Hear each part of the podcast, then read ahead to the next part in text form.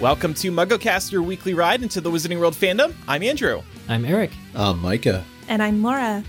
We have a Muggle Mail episode today, plus we have some odds and ends to discuss from the Harry Potter reunion. If you want to get our full discussion on that, go back one week. We did a reunion review that was longer than the reunion itself, so do check that out. And we're going to get to Muggle Mail later in the episode. We're going to start with talk of the 20th anniversary. So we reviewed the reunion about a day after we got to see it. Since we saw it, a few interesting observations have popped up online, so let's talk about them. First of all, a screenwriting team shared something they noticed about the reunion on Twitter.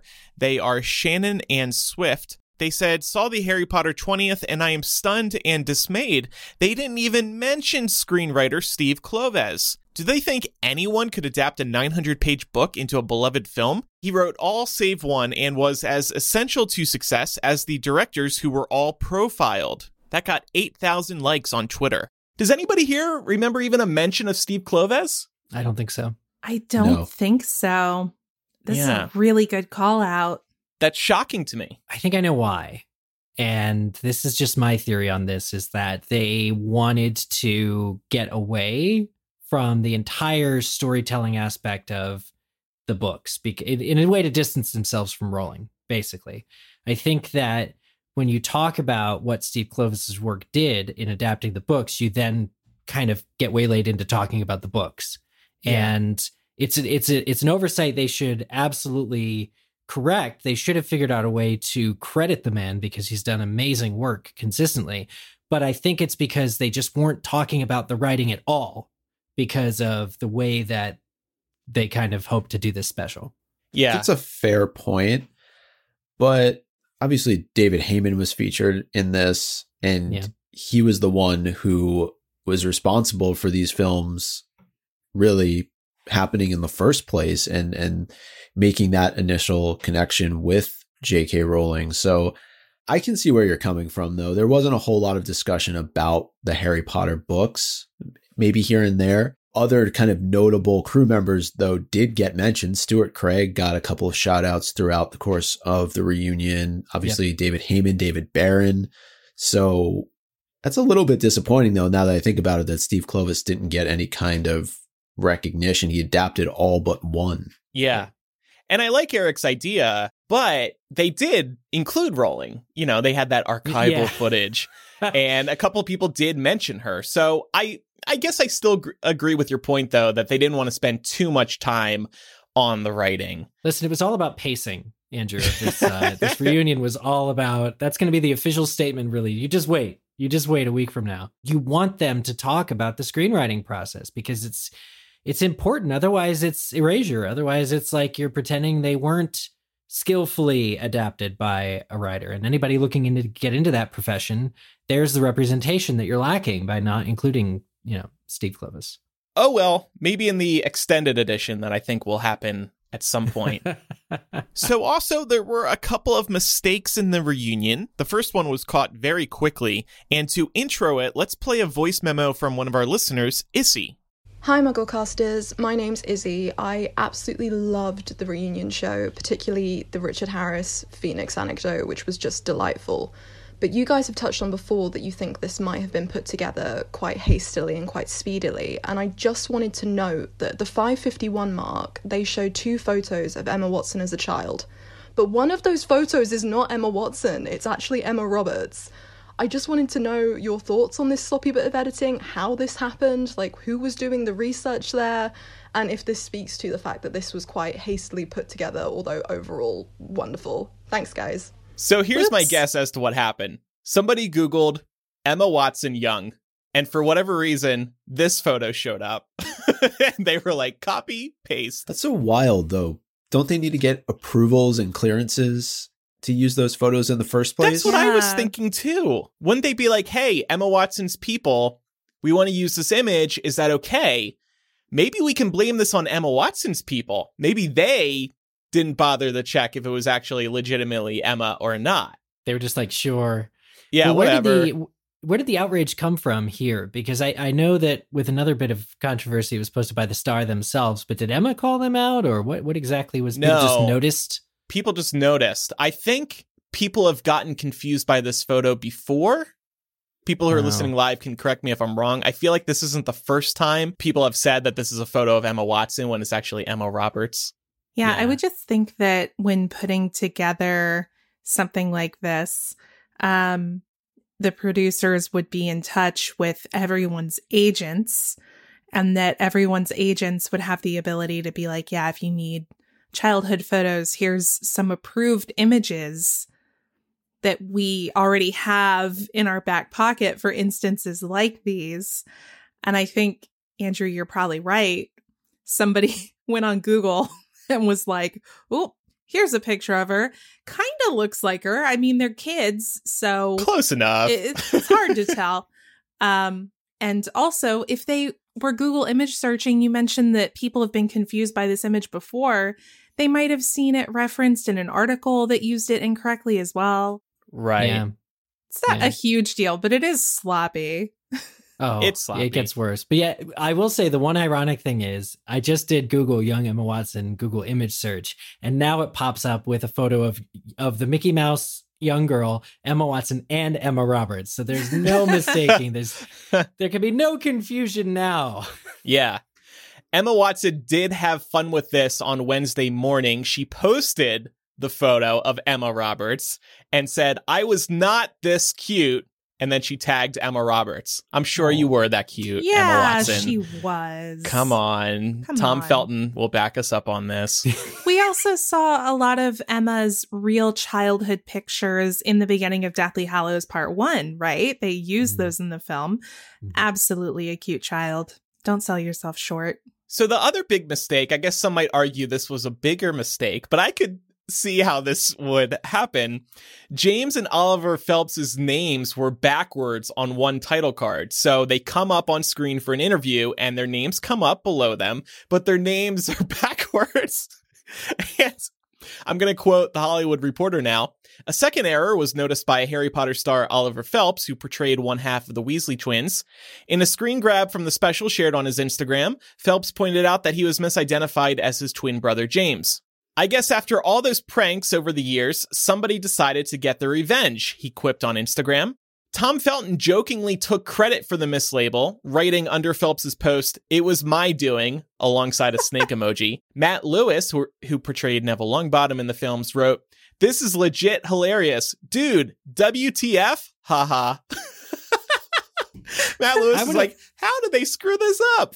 I want to point out a couple of fun things here, which first of all, uh the actor's taking it very lightly. Mm-hmm. right? This is wonderful. This is, you know, Oliver's like, okay, I get it. We pulled all these pranks. It's okay. Like, you got me. Um, great way to not like feign outrage, but still to make the point that, come on, like Warner Brothers, if anybody's going to get them right, like, you know, Harry Potter fans can tell them apart. Their employers should be able to tell, or at least look it up for crying out loud. Or didn't they take a note while filming that? Like, okay, on the left is James, on the right is Oliver, or whichever order they're actually they really in. ought to put them in Weasley sweaters like J and O. There you uh, go. You know, yeah, Well, all the see, time if they're if they have Andrew, they probably did that, but then the person putting together the the name graphics was like, wait, was it their left or my left? right. stage left, camera left. yeah. Uh, and then the other thing I wanted to say was, look at these co-stars swooping in. This is amazing. This is this is another reunion of stars on the post about the reunion. That's the reunion we wanted to see. That's the reunion of the reunion. I only wonder what Ian Hart would think of this if we heard from him. Maybe he's the one responsible because he got eight seconds of airtime. Oh Yeah. yeah. But uh, what's funny about this is that I think they're easier to tell apart now than they were back when they were filming the movies. So it is a little surprising, though. I don't know. It is kind of lighthearted at the same time. I don't. It it would actually be kind of funny if this was something that they included just to kind of make some extra buzz after the fact. Mm.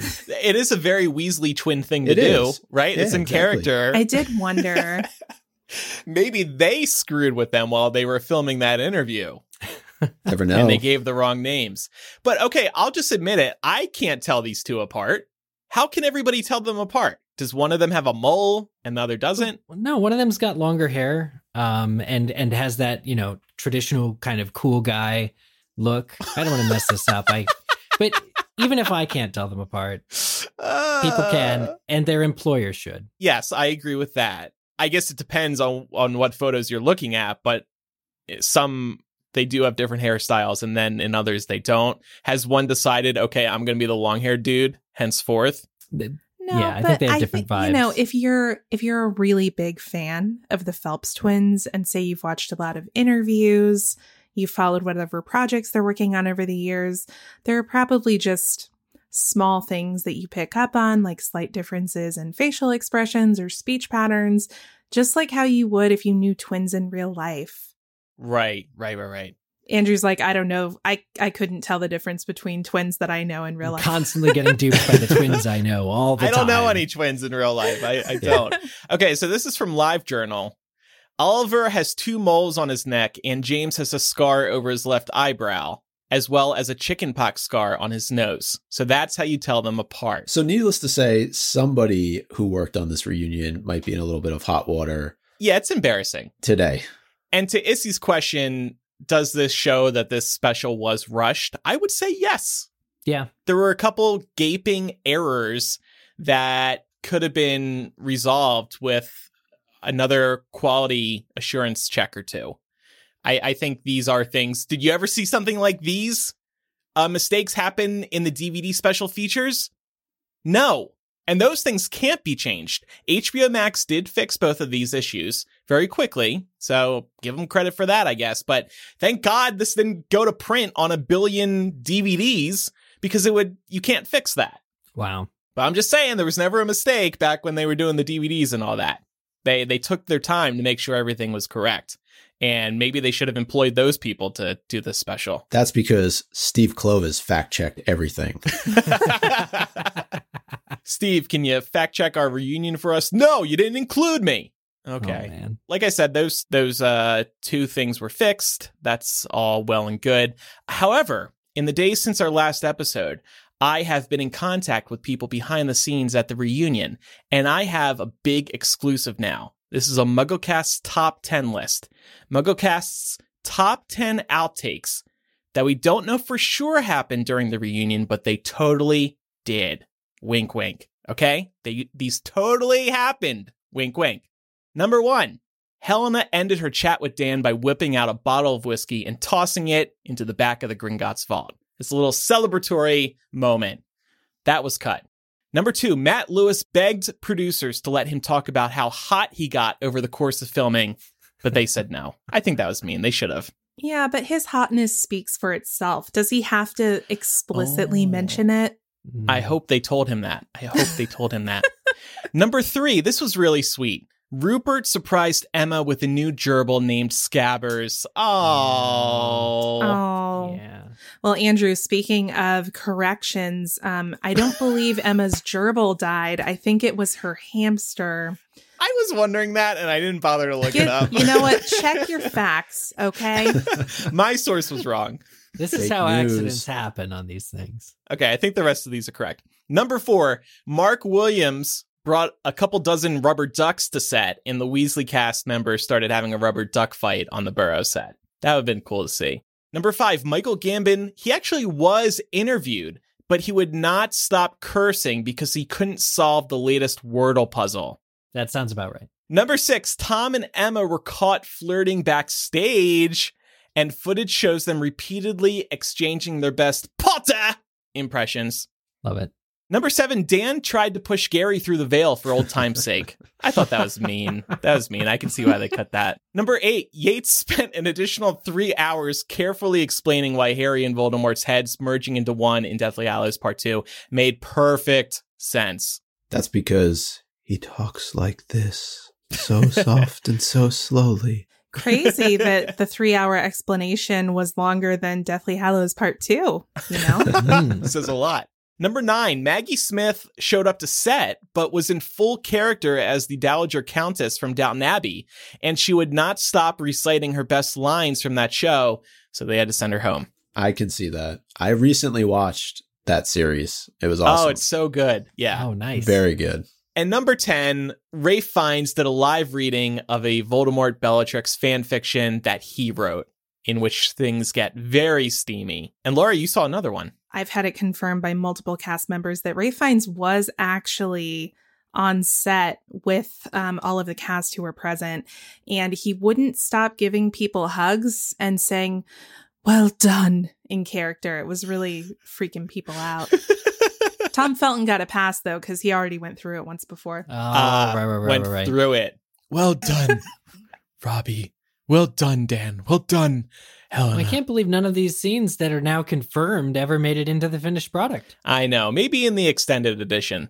So now it's time for Muggle Mail. We uh, pulled together a lot of feedback on the reunion, going through our social media channels. Huge shout out to Chloe, who compiled a bunch of responses for us across Facebook, Twitter, and Instagram.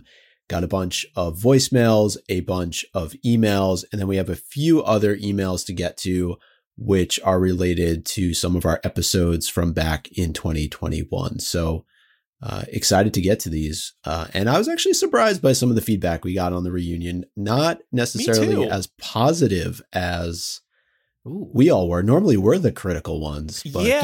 yeah, uh, I, I heard people on on our uh, I saw people on our patron Facebook group say that they really actually enjoyed the reunion until our episode reminded them all the things that could have been better. Oh no! Really? Well, we'll try to be more positive. Maybe. I thought we were pretty positive. We we I gave our so, criticisms too. at the top and then we jumped into it. Well, that Yeah. echoes my experience with the reunion special too, because I think that uh, through all the positivity, we did talk about things that would have been cooler or things that were absent, and and in so doing, it really did make me want even more than what we got. But so, I get it. Maybe they stopped at the criticisms and that was it. I'm have to- out. Yeah. All right. So, getting to this feedback, this first one is from Heidi B. I love the interaction between Emma and Tom. I think because their characters hated each other, I always forget that they are actually good friends. I love when she said, We just love each other. Very cute. Yeah, okay. So that was a good one. And then Debbie said, I cried several times, but Rupert telling Emma he loved her, then just as friends, made me cry and laugh. I love Rupert Grint, and he is usually a person of few words. I loved how open he was here. Yeah, that was actually an observation I wanted to make in our last episode. We've come to know Rupert as a very reserved person who really doesn't speak too much. Like if you see him on the Harry Potter press tour, maybe it was just making him anxious or maybe he was just more shy back then. He was pretty quiet and he wouldn't really give deep answers very often. So I went into this expecting him to be pretty short with his words. He ended up having a good amount to say and obviously he moved a lot of people when he was talking to Emma face to face in particular. Yeah, and again, that comic timing hasn't lost a bit. Um, you know, with this whole as as friends, he comes to save the day. Uh, here's a comment from Shannon. Uh, she says, "I thought it was a letdown. The trailer promised so much, but we got so little interaction between cast members, and they just seemed to recycle anecdotes we've all heard for years. I was really hoping for some unreleased footage, cough Peeves, cough, or even a Fantastic Beasts trailer." I know COVID makes it hard, but would have loved to have seen larger group interactions rather than just Dan Emma interviewing everyone. Yeah. Knowing that they were all together in the same, like around these banquet tables, uh, really does mean that COVID wasn't at fault for a lot of the cut content, I think. Yeah. Right. I think this is a fair criticism about the lack of larger panels or or segments. Uh, I know Andrew, you've talked about the Friends reunion before. That said, I think it's easier to get a handful of people together than it is to get this. This was a huge cast. Let's not forget Yeah. uh, to get Right. them all to sit down to talk about a scene or a movie probably requires a little bit more effort, especially in the midst of a pandemic going on. So uh, I definitely understand where Shannon is coming from, though. As far as anecdotes, like the one about Alfonso giving them homework, okay, I had heard that before. I knew exactly how each cast member Mhm. responded. I had heard it before, but there's something special about hearing it again. You know, I didn't, and and and other stories did surprise me. And many of the stories, even if we've heard them before, I'm sure at least 50% of the audience Yes. hasn't heard those stories before. So you got to keep that in mind too. Yep. Right. 100%. There, there were definitely things that I learned for the first time from the reunion, and I will say too, and and, and you know, don't necessarily take this the wrong way, but I think not having the author there probably played a huge role into what they could do. So if if this whole situation wasn't going on with J.K. Rowling right now, she would probably have been very much involved in how the reunion was structured, how you know different panels, different segments, and I think they probably had to find a way to work around that. It's possible. Fair point. So here's a comment from Corey. J.K. Rowling. Of course, they used interview segments from 2019 as the most up to date info on the interviews. Why didn't they do that with other actresses and actors who couldn't make it via Zoom or whatever? Uh, that is actually an interesting point because when you go to the studio tour, there are tons of very specific interviews that you can only see while walking around there from pretty much everybody. They could easily have come across a Steve Kloves interview and put that in the special. Time, time, time. That's Yeah. that's all I And can pacing. say. Maybe WB set a hard limit on this at like 145 because the special was 143, right? So Do you think Yeah. so though? I don't know. I'm just guessing why some people were left out when they shouldn't have been, like Steve Kloves. I Or mean, if it was three hours, people would watch it, and that only means better numbers for them. I mean, I'm I'm just saying, like, I understand what you're what you're saying, but I I think there are definitely notable omissions from this, Yeah. including Michael Gambon, which we talked about, Maggie Well, Smith, Warwick I Davis. It also speaks to, again, how quick of a turnaround did they have here? When was this project actually conceived? And when did they actually get everyone together to film? I mean, I think that's also, in addition to COVID, a big part of the reason why you just wouldn't be able to get this whole cast together at the same time. They're working actors, most of them. They have schedules, they have jobs. It's a fair Right. point. I mean, we know Chris Rankin was traveling, right? Eric Right. had this whole tour that he was doing, and he's a huge fan favorite that wasn't at this reunion. I'm just going to throw this out there. The Friends reunion was 143. The Harry Potter reunion was 142. Coincidence? I don't know. I something's up So, there. some Something's up. exec high up was like, "How long should we make it? Uh, just just make it like Friends." right, They right. took- yeah. They took it to heart. Yeah, and don't don't hit 2 hours. I swear to god. I- and I don't know why they would say that. I don't know why, but because I because otherwise the the alternative is we're led to believe that all of those banquet scenes with the actors all together were bad.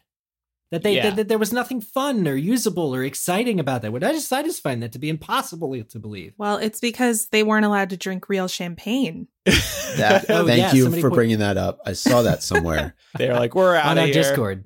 Yeah. I had another thought about the banquet scenes. Maybe they shot them with every intention to include those, but they thought it was too awkward to not have Dan and Rupert with everybody else in the banquet. Because as far as we can tell, listen to my wild crackpot theories in the last episode. As far as we can tell, Dan and Rupert weren't there when everybody else was. Rupert may not have actually been there at all. So maybe the the banquet scenes were just too they didn't feel it was right to run those when it's just Emma and not Dan and Rupert. They're trying to hide that Dan and Rupert weren't with the rest of them. And the banquet scenes would have put a spotlight on that. Yeah. And that's false advertising because they're in the Great Hall on the poster. That's all I'm saying. Right, right. And that skin is false advertising. They are airbrushed to hell and Ah. I am jelly. With the airbrushing, maybe that's why they couldn't tell James and Oliver apart from each other. Yeah, hi- hiding the moles and the uh, And the scars. chicken pox. Yep. we just solved it. We just solved it. Great. Oh my god. I love when we figure things out. Uh, well, we also heard from some folks on Twitter and Instagram. Alyssa said, To me, the whole thing feels like they rushed to get something together. Typos, wrong photos, Rupert not being there in person, not being able to get most folks together, etc. So, yeah, echoing some of those criticisms about, um, you know, how how early they started planning this special. Even though I, you know, in the end, I think we were all happy to see something. Right? I'm to happy put a with it. positive, Yeah, to put a positive spin on it. I mean, I would rather the special than no special. I mean, we're squeezing two episodes of content out of it, so it's it's really great for us.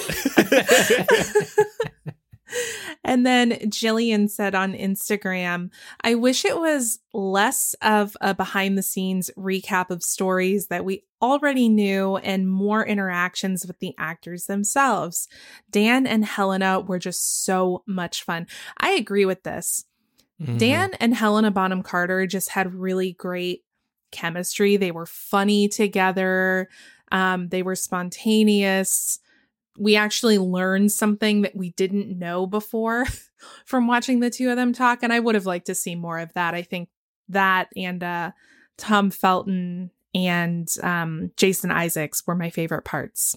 on the previous comment from Alyssa about it feeling rushed, I do think they wanted to get this out before the new Fantastic Beast movie. But now I'm almost a little scared.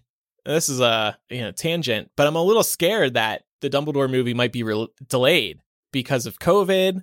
We just found out yesterday that uh, Sony is delaying their new Morbius movie. What is this villain? Mobius? Morbius? Mor- Marvel Morbius. thing. right? Morbius. Or- Thank Yeah. you Mm-hmm. they're they're delaying it from this month to April. I'm wondering if that's going to push things down the road. Best case scenario for us is they release this movie on HBO Max instead. that would be Secrets of Dumbledore. amazing. I would love that. But if they do delay the theatrical release and they do keep it in theaters exclusively, then rushing the reunion was all for nothing. So now I'm getting scared about Dumbledore. Great. Now I have anxiety. I got to call up BetterHelp. We also heard from Jamie on Instagram who said, Where was Warwick Davis? And were Dan and Rupert too busy to do the dancing intro with Emma? Anyways, otherwise, absolutely loved it. Warwick Davis, another huge fan favorite uh, in this series. Uh, and, and I think if you look around at a lot of those who weren't there, you could say that they have done a ton of Potter press in the past. hmm Uh, I was thinking even of like David Thewlis or Natalia Tena. There were no Dursleys. Obviously, we know Richard Griffiths passed, but Fiona Shaw wasn't there. So Harry Melling. If they had focused on just the first film, they would have had work. They would have had Harry Melling and Fiona Shaw for sure. Guaranteed. David Bradley. And David Bradley, who I would love to hear from about Yeah. his experience on Potter. But we Mhm. have to be honest and say, you know, we are the super fans, right? So that's the kind of detail we're looking for. But when HBO Max is putting out this kind of, you know, probably very expensive project, they have to think about general audiences too. Right? It can't Right. just be about what the Harry Potter super fans want. It has to be about what's going to land with the most people. Hmm. Yeah. And it could have been an availability thing for Warwick. And of course, we know that HBO said no longer than an hour 45. So they had to cut, Make make, like cuts Friends. somewhere. You know what I was going to say, Andrew? That whole like no longer than an hour 45 sounds like someone else I know. And I'm just wondering, do you secretly have a job at HBO Max? Wait, Were you what? the editor? Were you the editor of this special? Oh, you're right. Yeah, last week's episode, I was like, this can't be longer than the reunion. So, yeah, I, you know, I am adamant about timing and all that. Yeah, maybe the editor just didn't want to edit something so long. They, well, okay, let's throw this out there too. They only shot this over Thanksgiving. They didn't have time to edit together a three hour special. So maybe they said, we can get an hour and 45 minute long reunion special done in a month. There you go. I just answered it. One final comment over on Instagram from Gabby who said, I can't believe they ended it with that quote from Snape. Yeah, kind of a problematic quote, I guess. No, what do you mean? I think she What? just means uh Gabby was really moved by it. Oh, moved by it. Oh, well, you know, it's well, we, we get into Snape's love for Lily and how it was kind of mm, unhealthy. Oh, Um, well, it's a, a touching people- quote. I mean, A lot of a lot of people, myself included, think that while sweet intentioned, the more you get into it, always doesn't really do a lot for me emotionally. Chloe is Oh. clarifying that uh, Gabby was not moved by this. Gabby hated this, and that's why Oh, Gabby wrote All right. about it. Welcome to my side. wow. Okay. Yeah. Well, I guess I should stop signing some of our emails like, you know, thanks for being a fan of the show after all this time, always. Uh, well, if that's the signature, Andrew, that's okay because everybody understands that changing signatures is just a pain in the butt. You can just leave it like that, and it'll be totally. but I say it on the show 10 all the time, too. Thanks for being with us after all this time. You say it time. all the time. I don't say say after all this always, time? but I say after all this time. Yeah. Yeah. Well, that's good. No, no, your Dumbledore impression, your Dumbledore impression is second to none. If Jude Law ever quits, I want you as Dumbledore. So never change. Well, to the listeners that like the after all this time, always, um, I just want to say I stand by you. And not because, not from the creepy angle. I just think it's Yeah. very meaningful. Yeah. Speaking of uh, Dumbledore quotes, Yes. So we have some voicemails now. And this first one is from Cassandra. Mugglecast. So I just found my way back to the Harry Potter series after taking a long break due to JKR frustration and ended up watching both Deathly Hallows Part 2 and Return to Hogwarts on New Year's Day. And let me tell you, I bawled my eyes out through both of them because they both really drive home the weight of how much the series means and just how much bigger it is than one person. And it was really cathartic seeing those emotions reflected in the 10 year journey of filming. So I love the reunion, especially understanding the directorial journey of the series.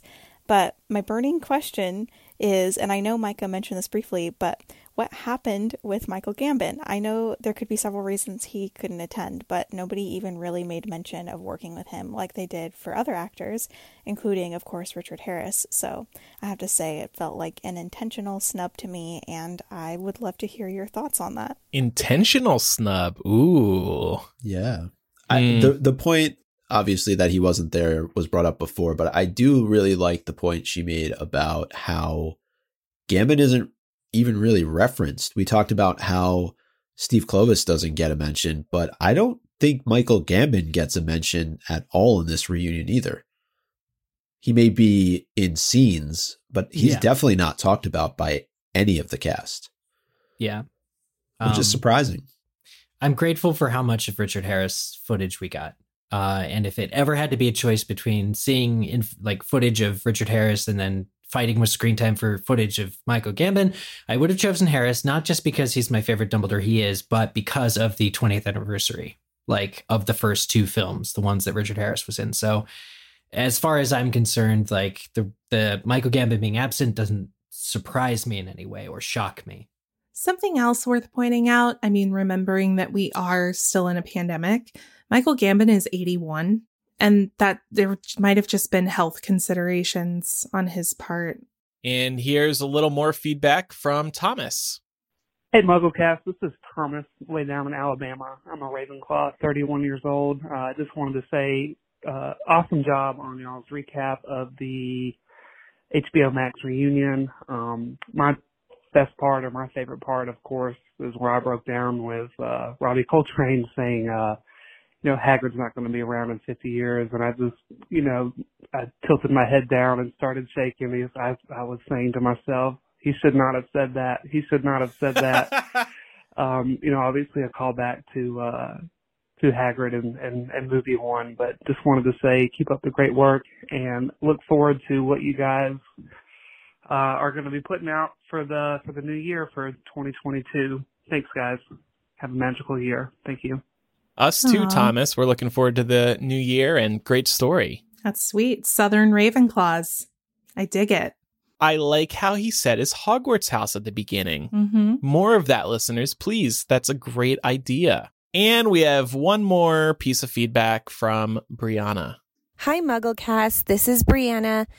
I just finished listening to your recap of the Harry Potter special, and it was so great, and I loved it. You asked for submissions of our favorite part, and the, this isn't really my favorite part, but it was the part that I remember the most because we were laughing so hard. It was actually during the really serious part, the in memoriam, and it was so sweet and touching. And then all these names come up of all the people who have passed since the finishing of the films. And for some reason, the only one that I saw and that kind of jumped out of the screen at me was his name was Dead Man. Like his last name was Deadman. D E A D M A N. Deadman? I don't know. But in the context of this super somber and sweet in memoriam chapter, just to see that somebody's name was Deadman. So my husband and I are like on IMDb trying to find out who this guy is and like, is this a joke? Not a joke. Actually, his name just really unfortunate. Yeah. Yeah. also, you know, a valid question to check if that's legit after these two other flubs that were spotted. Oh, right. As if it wasn't just some kind of lorem ipsum sort of thing. But Um, wouldn't they check the first name too? I would think his name is Derek Deadman. He played Tom the barman. And in the in the only two canon appearances of Tom the Barman, by the way. Yeah, and actually Screen Rant did a really nice job of pulling together all of those who were on that title card and going through and showing them from the films. So uh, a lot of them were probably lesser known characters and uh, in addition obviously to the those that they featured longer segments on but uh, if folks want to check that out i we can put that in the show notes Yeah. All right. Some emails now. Joel says, longtime listener, first time emailer. I was wondering if you caught the cut in the Emma interview about Tom Felton. The timestamp for the line of Emma's that is cut is 51 minutes and three seconds. She says, I think really the truth of it is Tom was the one I could often be more dot dot dot vulnerable with watch between more and vulnerable and you can see that there is a cut. My question to you is what do you think was cut out?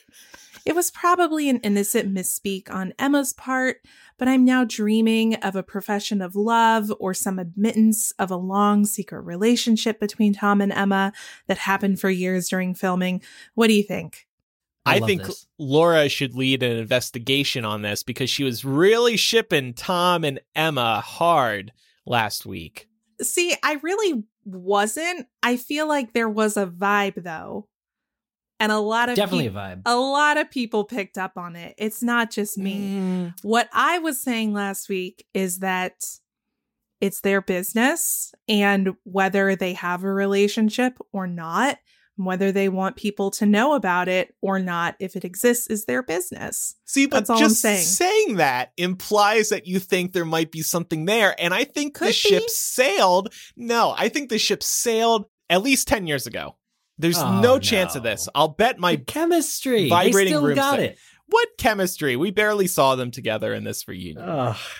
Um, Look, I- except for, did you not go on Twitter and see all of the slowed down HD videos that people put up of them No. dancing in the Great Hall? like, See, you are shipping it hard. You're looking at all this stuff. I, I was looking at the Return to Hogwarts hashtag, and like 80% of the tweets under that were about Tom and Emma. Well, you know, Twitter just keeps giving you more of what you like when you look at one Oh, thing. So it was, okay. it- yeah, that's how our algorithms work. I, uh, I love messing we, with listen, Laura we on should, this. we should settle this once and for all. We should all put a call into Emma Roberts' agent and ask her what she meant and almost said. Oh man, how Tom. crazy would it be if this somehow brought Emma Roberts and Tom Felton together? Oh my together? gosh. That would be great. Tom Felton. Never mind. Never mind. Never mind. But no, I mean, in all seriousness, I'm pretty sure at least one of them is in a long term committed relationship. So that's worth mentioning too. Um, but yeah. if you picked up a vibe, you're not wrong. There was something there, whether it's like feelings of that childhood crush, you know, still, you know, being very reminiscent for people, maybe. But they're also clearly really close friends. Yeah. Maybe after this reunion, something changed. There's something there that wasn't what there. happens at Leavesden stays at Leavesden Yeah. There you go. Or does it? We're about to find out. So- in terms of the little cut that Joel's talking about, I did watch this again before recording. Uh, yeah, it's a little hard to spot, but I can see what you mean. And maybe she did start waxing poetic on Tom a little more, and they thought, okay, if we keep all of this in, it might seriously mislead people. Or maybe Emma said, don't include all that. Right. I mean, I I uh, noticed a couple of cuts, and I just chucked it up to they were breaking down crying. like maybe there was Oh just a my little bit too much sobbing, you know? Yeah. I mean, I thought about it in terms of podcasting. You know, I know Andrew knows this better than anyone, but sometimes, you know, it happens to all of us. We maybe get a little bit rambly and it takes us a while to get to the point that we're trying to make. And from an editor's perspective, it can be easier to cut out parts of the conversation that don't really add anything so that you can get to the point in a much more succinct a succinct way. Um, like Andrew's gonna have to edit my my fumble there. Um, but that that could also be it, you know. And remember, 145 can't go over that limit. Well, here is an email we got from Seppi who says, Hi, everyone. Just wanted to check in and say that the reunion was mildly disappointing for me because I had stumbled on a YouTube playlist a while ago that included a series of videos called Creating the World of Harry Potter. I'm not sure exactly which DVD slash where it was from or whether you guys had seen it already, but I know you had mentioned throughout the review episode that you hadn't seen some things or heard some stories before, but it was all in those videos. All that to say, I did feel a little disappointed that it was much of a rehashing. Uh, yes, this was uh, the Creating the World of Harry Potter was an eight part documentary that appeared on all the extended editions of the DVDs. And uh, it's amazing that there's a YouTube playlist of them because I think as soon as Warner Brothers finds out, they're going to take it down. Probably. Yeah, but this is one, two, three, four, five, six, seven, eight, close to nine hours of a documentary. Yep. And not a single mistake in all of it. I've I've only ever seen uh I've only ever seen HBO Max a little bit ago had like 10 minute versions of each of these interviews or each of these segments, but it was the sheer amount of content you're getting. It's basically like that book Film Wizardry or Page to Screen in a video format. It's amazing. That is our discussion on the reunion. I want to reiterate that many of us did really like the reunion. I'm actually surprised at how critical our listeners have been. I guess we we've raised them a certain way because we fault. do critique. Yeah, it's our fault. Sorry everybody. No, but there was a lot to love. I I kind of want to watch it again. Yeah. Same. All right, let's get to some emails. We'll start with the Harry Potter one and then we'll move to some Fantastic Beast ones. This first one comes from May. Hey, MuggleCast, my name is May, but you can call me Mrs. Malfoy. Oh, sorry, Emma. I am in year seven, which in America would be sixth grade. Yes, I am from England. I was thinking about this and regarding your episode on things you would have changed in Harry Potter. I think Ginny and Harry were not a good match. NGL, what does NGL mean? Not gonna lie. Not gonna lie, I do think they have their cute moments, but I think it was just too good to be true. This is simply because Ginny was a total fangirl. It was too much of a coincidence given her having a crush on Harry through the whole series. I trust you guys will discuss this well. By the way, I am a Slytherin. My favorite character is Ginny or Cedric. My favorite book and movie is Half-Blood Prince. Thank you for your fandom ID, May. Well, that's a hot take, May. I feel like Ginny matured a lot, and I think that that doesn't rule anything out. There's the there's the schoolgirl crush, and then there's the actually bonding over having a lot in common, including their shared experiences with Voldemort, which those experiences bond you on a more reasonable adult level. And I think it's even Hermione that says, "Well, like Ginny did some maturing over the years," and in fact, it wasn't until after.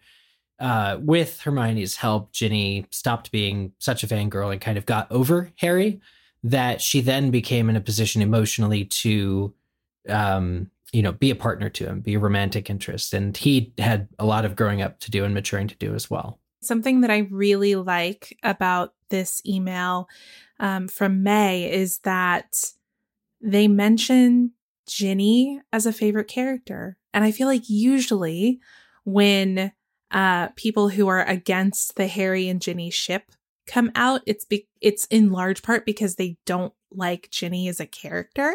That's a good point So I actually really appreciate here that May lists Ginny as a favorite character because I I don't know, I feel like it gives the opinion a little more weight in a way, Yeah. you know? yeah Yeah. Mhm. And this is maybe more so from a writing standpoint, but I'm going to borrow something that Rupert said during the reunion. And I know I've said this before on the show, so he must listen to MuggleCast, uh, this was a way for Harry to become a member of the Weasley family officially. Oh, Oh, yeah. I, I think that just because she was really into him as a kid doesn't mean they can't have a good romantic relationship later. You should always be vocal and open and passionate about the things and people that you are passionate about. And don't ever let anyone else tell you you can't have those things. Just like Tom and Emma. They had feelings for each other back in the day. That doesn't mean it's The over producers now. were like, "You can't, you can't do it. Can't, Emma, stop looking at that call sheet. We know what you're doing. By the way, your hamster died. You know, and gerbil. Wasn't it a gerbil? it was a Gerbil. hamster. It was Hamster. Yeah. I'm messing with Eric. um, yeah. Thank you very much from uh, May. So uh, we heard from Leon about episode 311, which was about a prediction, but we didn't know at the time that it was actually a prediction uh, about Fantastic Beasts. They said, So I was listening to episode 311 and was amazed to hear Andrew say at 39 minutes, 18 seconds that maybe they would give Jacob a special wand that allows muggles to do magic. By the way, right before that, Eric said that maybe they tried letting Jacob study at Hogwarts, and then it went very wrong. Ooh. So I have the clip. It's a couple minutes long, but I wanted to include the whole thing for all of the context. So let's listen. But I guess it also raises the question like, will these be the core four characters throughout the series? Because as we talk about these other characters, I think I, I, one thing I'm wondering is like, would, will Jacob really be in all five movies and how could he actually be helpful? Like, Right. I love Jacob, don't get me wrong, but what the hell is he going to do? Yeah. I'm going to bake a pie that smells so good it distracts Grindelwald and then you guys can go and kill him. There Will you we go. pie just a little, fellas?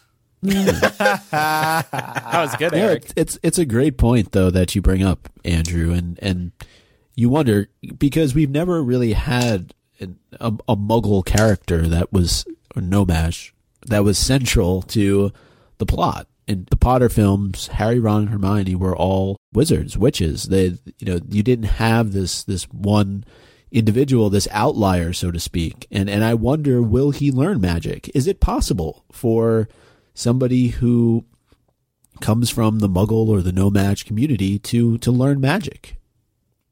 Well, that would certainly rock the fandom if J.K. Rowling introduced that. I, I, I want to say no, she won't, because I think that's just why would we never have heard about that? yeah, she herself series? has said no to the, that possibility because of Petunia wanting to attend Hogwarts.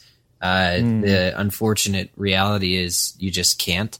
Although, given that uh, Fantastic Beasts occurred first, maybe they tried with Jacob and it just went horribly awry and he died, and that's why they can't do it. for, for for for Petunia, right? Like Dumbledore, Actually, yeah. maybe he wasn't that harsh, right? Maybe he's like, ah, we'll, we'll give this a shot, but it didn't work out. Yeah, that's a good point. Things could have changed between 1945 and early 90s, 80s. Uh, yeah, I guess it'd be earlier 80s, 70s. Okay, that would be cool. That would be cool, actually. Maybe like a special wand that lets muggles do magic or some form of magic. There we go. It took a while to get there, but that's a cool prediction. That was a great find, Leon. That episode was released February 2017. We're coming up on five years. Wow. We only have two movies. This next one comes from Rebecca regarding Rio in Secrets of Dumbledore. I'm Hi, MuggleCast. I actually think Brazil is shown in the trailer because at 21 seconds, the yellow banner says Chefa Suprema, meaning supreme boss in Portuguese. And if you check out the red and white artwork of Castelo Bruxo on the Wizarding World website, the stairs and shape look just like those of the building they approach after walking through the wall at O43. Love the show. Thanks for so much that you do, Rebecca. Wow. So could they be going to Brazil? Maybe. Maybe. Thank you for the research, Rebecca. Yeah, this is really well done. All right, our next email comes from Becky with an interesting theory here. Becky says, Sorry I didn't get this email to you in time for your last episode of 2021, but I still just wanted to share my thoughts on Dumbledore giving Jacob the wand in the Fantastic Beasts 3 trailer. My immediate assumption is that this is the Elder Wand and that Dumbledore was giving it to Jacob for safekeeping. So I was very surprised when no one even mentioned this as a possibility. It might sound silly to have a muggle just casually waving around the most powerful wand in the world, but it is a non obvious hiding place, and we know that Dumbledore has done this kind of thing before. For example, hiding Harry at the Dursleys, having Hagrid transport Harry around on Sirius's motorbike, and having Mrs. Figg, a squib, keep watch on him. It's also similar to how Lily and James made Wormtail their secret keeper, rather than Sirius or Dumbledore. And by the way, I don't think it actually really looked like the Elder Wand in the trailer, but Dumbledore could probably just have transfigured it. Anyway, since I haven't heard this theory suggested by anyone else, I thought I would bring it up. Well, that would certainly explain why Jacob doesn't let Hogwarts students touch it. and yes, it does look different than the Elder Wands. It's a fun theory. I don't know though. I just I just keep I keep thinking about how my, how well all those other plans worked out for him. Having Mrs. Figg unable to defend Harry when the Dementors come, uh, having Wormtail be the one that betrayed all the Potters in the end. The Dumbledore's plans of hiding something where in plain sight have not gone well for him. I hope that this Jacob thing doesn't result in someone's death for how careless it might be. But I mean, you could argue that based on the fact that these later plans that Dumbledore hatches in the 90s don't work out for him, perhaps he never learned his lesson because they succeeded. yeah. yeah. The other Absolutely. issue I see with this is if Jacob has the Elder Wand and he is confronted by villains, the villains are going to try to get the wand out of his hand, no matter what wand it is. And they're easily going to be able to disable Jacob because he's a muggle. So That's becoming the master of the wand. right. The Yeah. other question would be when did Dumbledore come into possession of the Elder Wand? It may not be till after this series.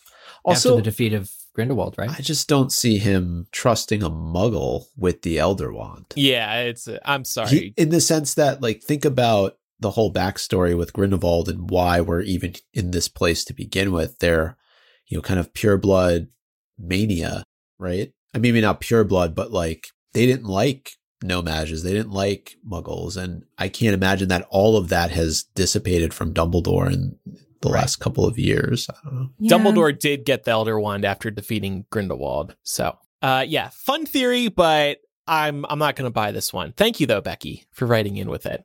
Love It's- the possibilities. it's fun I to love ponder. rich with them. Yeah, for sure. It is a Dumbledore thing to do, It is. It is. honestly. So we have one final email here. It's our tradition when we do a Muggle Mail episode to, to go all the way back as deep as we can into the Muggle mailbag. And this one is from December of 2006. It's from Anna, who was 14 at the time, from Chicago. And it's a theory about Dumbledore's death. We also have the IP address, but we won't include that uh, on the show. Those good old feedback forms. How they heard of us, MuggleNet main page. Oh yeah, Aw. that's right. Good call. Uh, hi, Mugglecasters. I have to admit that I'm a new listener because I just got an iPod for Christmas. But I've been wanting to listen to you guys for a while. Ever since I read Half Blood Prince, I've had the theory that Nicolas Flamel didn't die in the first book, but that he stayed alive on extra elixir and in the sixth book planned this with Dumbledore. He took Polyjuice Potion to look like Dumbledore and then took Harry on the mission to find the Horcrux. I know I may sound crazy, but that's what I am a crazy, dedicated Harry Potter fan. I was wondering whether you guys could discuss this on one of the shows. Thanks a lot. You brighten my day. Anna. That's pronounced with a soft A. So Anna, So Anna, Anna. yeah. I'm sorry, Anna. like the Frozen character. Written like a true 14 year old. I know I may sound crazy, but that's because I am a crazy, dedicated Harry Potter fan. Crackpot Yeah. theory. It's I love this though. I, this is This is something we would have entertained back in the Yeah. day. Sure, anything was possible back then. Well, thank you, Anna, if you're still listening. And I hope you uh, liked the Frozen movie. Otherwise, you might have started resenting your parents naming you Anna. Right. Started referring to yourself as Anna. Yeah. Um, I'd also say please visit uh, DumbledoreIsNotDead.com. I wonder if this theory is uh, represented on old wayback sites for this because that's a great like body swaparoo kind of explanation. Speaking of fun domain names, I have big news for the show. We just renewed potternomore.com. Did you tell Andy? You know what? No, partly because I went to the domain and I realized it's no longer auto redirecting to his site. Oh, he did say he got a fair bit of traffic. I love it. I love it. All right. Well, that concludes our Muggle Mail episode. If you want to write in with some feedback for a future Muggle Mail episode, you can email mugglecast at gmail.com or you can send a voice message to that address. For the latter, just record a message using the voice memo app on your phone. You can also use the contact form on mugglecast.com or you can leave a voicemail on our phone. The number is 19203-MUGGLE. That's 19203684453. All right, and it's time now for Quizzitch. Last week's question What is the name of Rupert Grint's child? the correct answer was Wednesday. Wednesday G. Grint. The correct answers were submitted to us by about 35 people, including McGonagall's bestie, Micah is the greatest, Mischief Manager, Ian Hart's five seconds of screen time, Anastasia, Ginny, Gianna, Greteletta, H Dog, I Might Be Elsie, The Weight of Living as a Muggle, Thursday Watson, and somebody's. When Micah gets asked what's in the parcel when he's posting Laura's pants, I don't. somebody tried for a. I Okay. did not submit that. Somebody tried for a th- throwback, I did not submit that. but uh, I was doing my Hagrid. thank you to everybody who submitted. thank you to everybody who submitted. Um, next week's question: This Phelps twin, who plays Fred, in real life has a scar on his left eyebrow. Name Oh the Phelps twin. Now that's a fun question. Yeah, Pop I learned quiz. something. I thought you were going to say name the scar. Give the scar a Name name. that scar. Um anyway submit your answers to us over on the uh, form which can be found on the mugglecast website mugglecast.com slash quizzitch or click on quizzitch in the menu at the top And Andrew, one thing I actually thought would be fun to do, and I think we did this on the reunion show leading into this episode, is just give a little bit of tease of what we're going to be doing on next week's episode so that we can get some feedback in, in, you know, relatively real time. yeah.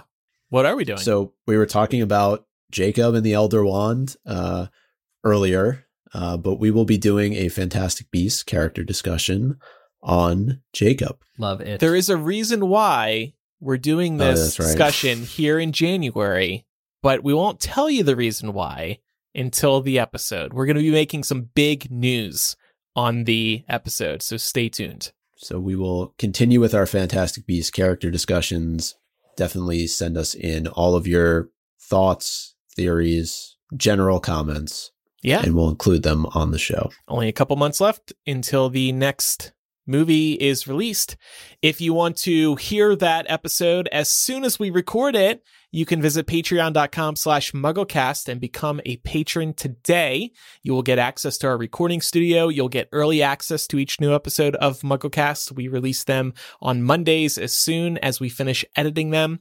And then everybody else gets them Tuesdays, but you will get them Mondays. You also get bonus Mugglecast installments, our planning docs, our exclusive Discord and Facebook group, and so much more. We'll have some announcements about new benefits in 2022 in the next week or two. So again, that's patreon.com slash mugglecast. Thanks to everybody who supports us. We couldn't do it without you. We are a weekly podcast thanks to your support.